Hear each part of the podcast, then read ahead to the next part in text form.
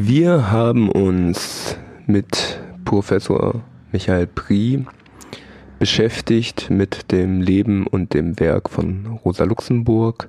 Aufgenommen wurde das Ganze bei der Eröffnung der Rosa Luxemburg Ausstellung, die noch immer im Gewerkschaftshaus in Stuttgart anzuschauen ist, in der Willy Bleicher Straße 20.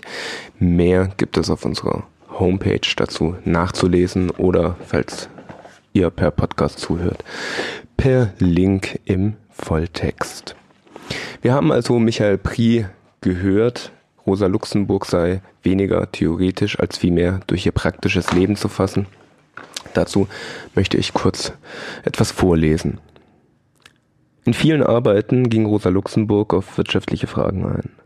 Ihre eigentlich ökonomischen Schriften sind in diesem Band editiert. Einführung in die Nationalökonomie, die Akkumulation des Kapitals, ein Beitrag zur ökonomischen Erklärung des Imperialismus und die Akkumulation des Kapitals oder was die Epigonen aus der Marxischen Theorie gemacht haben.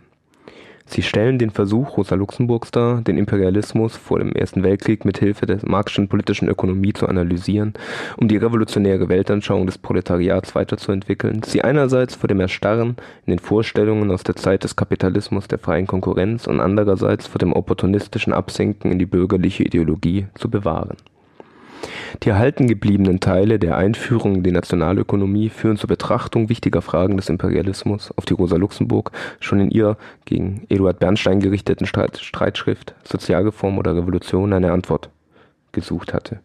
In der Akkumulation des Kapitals nimmt sie ein Teilproblem der kapitalistischen Akkumulation auf. Aus dessen theoretischer Bearbeitung erhofft sie sich eine tiefergehende Erklärung des Imperialismus als der Schlussphase des Kapitalismus, die unmittelbar zur proletarischen Revolution führt in der polemischen Schrift Die Akkumulation des Kapitals oder was die Epigonen aus der Marxischen Theorie gemacht haben, verteidigt Rosa Luxemburg ihre Imperialismuserklärung und weist die revisionistische Verfälschung der Marxischen Reproduktionstheorie zurück. Die Schriften zeugen von der gewaltigen Anstrengung, die die besten Theoretiker des Proletariats auf dem Weg zur Schaffung der marxistischen Imperialismustheorie auf sich nehmen mussten. Sie zeigen auch die Grenzen im Verständnis des Marxismus, die Rosa Luxemburg mit den Linken in der deutschen Sozialdemokratie teilte und die es ihr verwehrten, in der theoretischen Analyse bis zum Wesen des Imperialismus vorzudringen Rosa Luxemburgs ökonomische Schriften entstammen der Entstehungsperiode der marxistischen Imperialismustheorie. Sie zeigen, dass Rosa Luxemburg frühzeitig wichtige Merkmale des Imperialismus erkannt und sich der Dringlichkeit bewusst war, die ökonomischen Gesetzmäßigkeiten dieser kapitalistischen Schlussphase auf die Grundlage der marxischen politischen Ökonomie zu analysieren. Sie spiegeln die Schwierigkeiten auf dem Wege zur Entwicklung der Imperialismustheorie wider und bezeugen zugleich den konsequenten Kampf der Autoren an der Seite des Proletariats für die Niederwerfung des Imperialismus Sozialismus und die Vorbereitung der sozialistischen Revolution. Was ich hier gerade vorgelesen habe, oder Teile, was ich vorgelesen habe, das ganze Vorwort ist fast 30 Seiten lang, äh, ist ein Vorwort von Hermann Lehmann äh, aus dem November 1974 und zwar aus den gesammelten Werken von Rosa Luxemburg, die damals im Dietz Verlag in der DDR erschienen sind. Rosa Luxemburg wurde es relativ spät in der DDR verlegt, weil ihre ökonomischen Schriften wie auch äh, ihre politischen Schriften, man denkt an die Junius-Broschüre, nicht äh, zusammenpassen zur äh, bolschewistischen Partei und auch nicht zum Modell des Aufbaus des Sozialismus, wie es äh, den in der DDR gab. Und deswegen wurde sie lange Zeit nicht verlegt und dann später eben mit entsprechenden Vorwörtern versetzt. Ich habe das deshalb vorgelesen, nicht weil ich das inhaltlich teile, sondern weil dieses Vorwort den interessanten Übergang macht, zu sagen, naja, man solle Rosa Luxemburg als Theoretikerin eben nicht so ernst nehmen, da sei sie doch weit hinter Lenin in diesem Fall zurückgefallen oder würde sich irren, wo sie Lenin widerspricht, aber man solle sie doch bitte ernst nehmen als Vorkämpferin des Sozialismus und als wichtige Person, die praktisch tätig war. Das erinnert mich sehr stark an die Art der Würdigung, die wir in den letzten Teilen anhören dürften von Michael Prie, wenn natürlich auch mit anderen Vorzeichen, weil er ja gerade die Stellen an Rosa Luxemburg groß findet, wo sie den Bolschewisten widersprechen, während es hier natürlich unter umgekehrten Vorzeichen ist. Nichtsdestoweniger möchte ich beiden Ansätzen insofern widersprechen oder zumindest ein anderes Unternehmen vorschlagen, nämlich nicht sich mit dem Leben von Rosa Luxemburg zu beschäftigen und was sie im Gefängnis gemacht hat, sondern sie insofern ernst nehmen, dass ich mir einmal anschaue, was sie selbst für Leistungen sich äh, ans Revier gesteckt hat und gesagt hat, da habe ich etwas für eine linke Bewegung, für eine sozialistische Bewegung geschaffen, nämlich in diesem Fall eine Erklärung des Imperialismus. Diese wollen wir uns also mal etwas näher anschauen, auch wenn Michael Brie sagt, das wäre nicht so spannend, glaube ich dennoch, dass man noch heute dem einiges entnehmen kann, an richtigen, aber auch an verkehrten Urteilen darüber, was Imperialismus ist, wie also Krieg entsteht. Hier haben wir den Grundgedanken, den Rosa Luxemburg äh, vertritt, erst einmal in den Mittelpunkt zu rücken, da ich nicht davon ausgehe, dass wir es mit einer Hörerschaft zu tun hat, die das Werk gelesen hat. Tatsächlich ist es stark aus der Mode gekommen, sich mit Rosa Luxemburg äh, ökonomischen Schriften zu beschäftigen. Äh, stattdessen wird meistens aus ihren Gefängnisbriefen gelesen. Was also ist ihre Grundidee?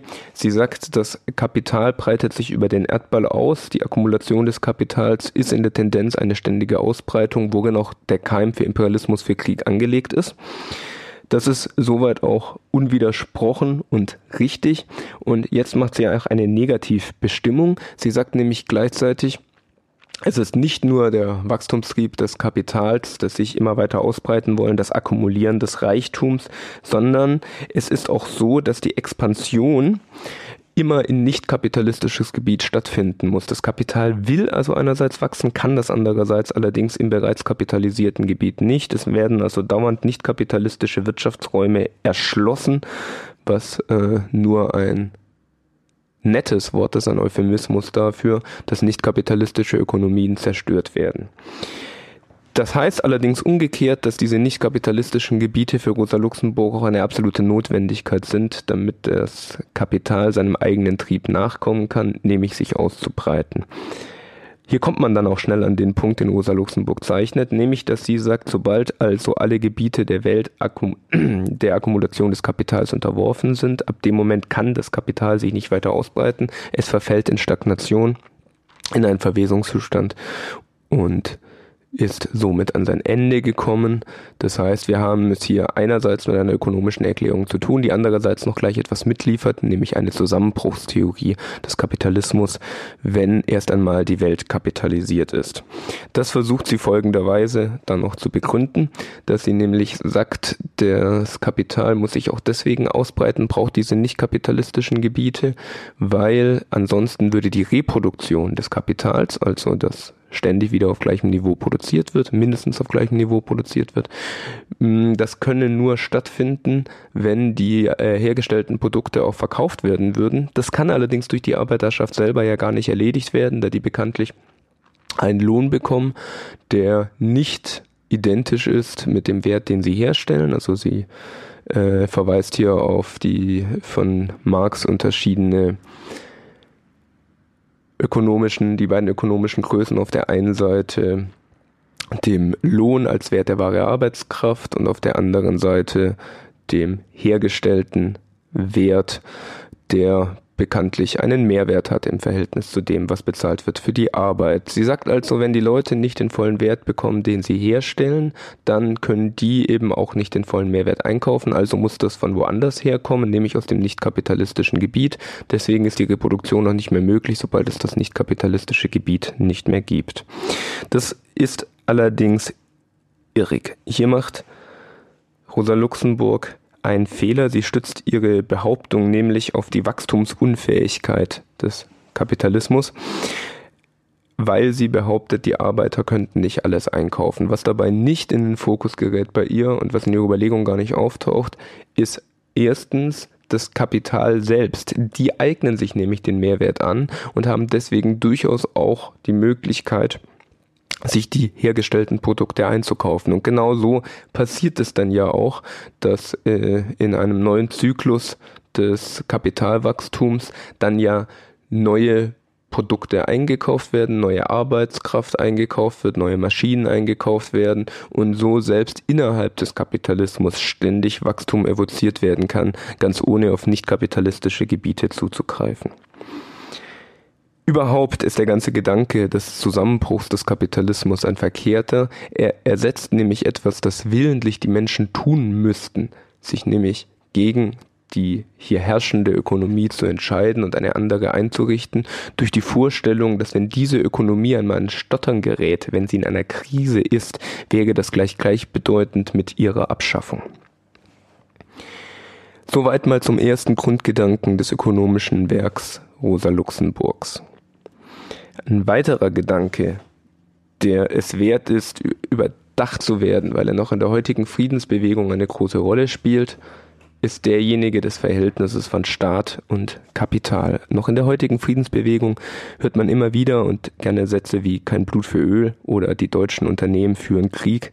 Bei Rosa Luxemburg klingt es folgendermaßen, das ist jetzt aus der Akkumulation des Kapitals mein Zitat von ihr, je gewalttätiger das Kapital vermittelst des Militarismus draußen in der Welt wie bei sich daheim mit der Existenz nicht kapitalistischer Schichten aufräumt und die Existenzbedingungen aller arbeitenden Schichten herabdrückt, umso mehr verwandelt sich die Tagesgeschichte der Kapitalakkumulation auf der Weltbühne in eine fortlaufende Kette politischer und sozialer Katastrophen und Konvulsionen, die zusammen mit den periodischen wirtschaftlichen Katastrophen in Gestalt der Krise, die Fortsetzung der Akkumulation zur Unmöglichkeit, die Rebellion der internationalen Arbeiterklasse gegen die Kapitalherrschaft zur Notwendigkeit machen werde, selbst ehe sie noch ökonomisch auf ihre natürliche, selbstgeschaffene Schranke gestoßen ist. Der Kapitalismus ist die erste Wirtschaftsform, mit propagandistischer Kraft, eine Form, die die Tendenz hat, sich auf den Erdenrund auszubreiten und alle anderen Wirtschaftsformen zu verdrängen, die keine andere neben sich duldet. Er ist aber zugleich die erste, die allein ohne andere Wirtschaftsformen als ihr Milieu und ihr Nährboden nicht zu existieren vermag, die also gleichzeitig mit der Tendenz zur Weltform zu werden, an der inneren Unfähigkeit zerschellt, eine Weltform der Produktion zu sein. Er ist ein lebendiger historischer Widerspruch in sich selbst. Seine Akkumulationsbewegung ist der Ausdruck, die fortlaufende Lösung und zugleich Potenzierung des Widerspruchs. Auf einer gewissen Höhe der Entwicklung kann dieser Widerspruch nicht anders gelöst werden als durch die Anwendung der Grundlagen des Sozialismus, derjenigen Wirtschaftsform, die zugleich von Haus aus Weltformel und in sich ein harmonisches System, weil sie nicht auf die Akkumulation, sondern auf die Befriedigung der Lebensbedürfnisse der arbeitenden Menschheit selbst und durch die Entfaltung aller Produktivkräfte des Erdenrunds gerichtet sein wird. In diesem Satz steckt oder in diesem Absatz steckt äh, sehr viel, was sich zu behandeln wert ist. Am Anfang ist der Fehler, auf den ich gerade schon rekurrieren wollte, als ich gesagt habe, in der Friedensbewegung ist er immer noch sehr vertreten. Das ist die ständige Verwechslung der Subjekte Kapital und Staat. Rosa Luxemburg spricht hier von der Gewalttätigkeit des Kapitals und geht dann weiter vermittels des Militarismus ganz so, als sei die Befehligung der Armeen heute oder auch vor 100 Jahren, als sie geschrieben hat, unmittelbar Bayer Daimler oder Siemens unterstellt und nicht einem Wilhelm II. oder einer Frau Merkel. Tatsächlich ist es doch erst einmal so, dass die Armeen Staaten unterstellt sind und nicht dem Kapital, dass wenn man sich also dafür interessiert, warum Krieg geführt wird, man diese beiden Subjekte auch tunlichst trennen sollte, um ansonsten nicht in der Hexenküche zu landen, dass man nicht mehr weiß, von was man eigentlich spricht. In diesem Fall müsste man also einerseits eine ökonomische Grundlage, was ja auch der Untertitel von Rosa Luxemburgs Werk ist, konstatieren, wenn man sagt, die Akkumulation des Kapitals legt eine Grundlage, eine ökonomische Basis für Krieg bereits in den Schoß jeden Staates, der sich dafür entscheidet, kapitalistische Akkumulation als seine Grundlage zu haben, muss aber auf der anderen Seite einsehen, dass ein Staat mit seiner eigenen Gewalt, die seiner Herrschaft unterstellt, immer noch eigene Gründe für den Krieg haben muss, die einzeln für sich zu erklären wären und nicht einfach mit der Basis, mit, dem, äh, mit der Bedingung zusammenfallen. Weiter geht Ihr Satz dann damit, oder geht der Absatz damit, dass der Kapitalismus sich eben an einen Punkt kommt, an dem er selber nicht weiter kann. Hier ist zu beachten, dass Rosa Luxemburg ja durchaus selber davon schreibt, dass Ehe der Kapitalismus an seinen eigenen Widersprüchen zugrunde geht. Die Rebellion der internationalen Arbeiterklasse, wie sie das nennt, gegen die Kapitalherrschaft schon vorher zur Notwendigkeit werden würde. Sie kennt also durchaus Subjekte, nämlich die Arbeiterklasse, die mit dem Kapitalismus oder in ihrem Fall dem Imperialismus Schluss machen. Allerdings kann sie sich trotzdem nicht verkneifen, auf der anderen Seite zu behaupten, wenn es dieses Subjekt nicht gäbe, würde der Kapitalismus trotzdem von selbst untergehen. Das ist ein sehr interessierter und auch verkehrter Blick auf den Kapitalismus, was sich auch in ihrem Werk daran zeigt, dass sie immer wieder entdeckt, dass es für die Akkumulation gut ist, wenn nicht kapitalistische Gebiete einverleibt werden, sie sich auf der anderen Seite allerdings überhaupt nicht interessiert für Handelsbeziehungen zwischen England und Deutschland, um nur ein Beispiel zu nennen, oder zwischen Amerika und Europa, all diese für sie als innerkapitalistisch geltenden Handelsbeziehungen, untersucht sie gar nicht weiter und kann deswegen auch in diesen für sie einfach innerkapitalistischen Handelsbeziehungen überhaupt keine Grundlage für Krieg entdecken und für den modernen Imperialismus, obwohl doch gerade in der heutigen Welt, in der weite Teile der Welt oder eigentlich alles abgesehen von dem Iran und Nordkorea vielleicht im Welthandel integriert ist, äh, da würde es ihr schwerfallen, mit dieser Sorte Betrachtungsweise sich moderne Kriege noch zu erklären. Soweit. Es gibt noch wesentlich mehr dazu zu sagen zu ihrem Werk. Das waren nur zwei kurze Ausschnitte aus einem 400 Seiten Werk. Trotzdem glaube ich, dass es sich lohnt, äh, sich mit Rosa Luxemburg äh, zu beschäftigen. Und ich äh, glaube auch, dass es verkehrt ist, Rosa Luxemburg auf ihr Leben zu reduzieren, auf eine bestimmte Art damit umzugehen, wenn man im Gefängnis ist, nette Briefchen zu schreiben. Das alles mag sie ausmachen als Mensch, als Sozialistin wiederum, als Teil einer Arbeiterbewegung, als die sie ja auch heute im Gewerkschaftshaus ausgestellt wird. Rosa Luxemburg wird ja geehrt als eine Vorkämpferin für die Arbeiterbewegung. Deswegen wird sie im Gewerkschaftshaus ausgestellt. Nicht, weil sie mit dem Gefängnis äh, so wunderbar umgegangen ist. Und als solche sollten wir auch zur Kenntnis nehmen, dass sie eine Theoretikerin war. Und als solche hat sie eben Fehler gemacht und Sachen auch richtig erkannt. Und es gilt, sich damit zu beschäftigen, um deswegen mit einem Rosa Luxemburg-Zitat zu schließen, was ich natürlich nicht mitgebracht habe, wieso ich es aus dem Kopf zitieren muss und hoffe, dass ich das richtig mache. Radikale Kritik ist das Lebenselixier der proletarischen Weltbewegung. In diesem Sinne also sollte man sie selbst das allerletztes ausnehmen, sollte nicht relativieren und sagen, sie habe ja vor so langer Zeit gelebt, deswegen habe sie nun mal irren müssen, sondern wir beschäftigen uns damit, was sie damals hat schon gewusst und was sie für Fehler gemacht hat. In diesem Sinne schön, dass ihr zugehört habt. Wir schließen mit dem Endlosband. Auf Wiederhören.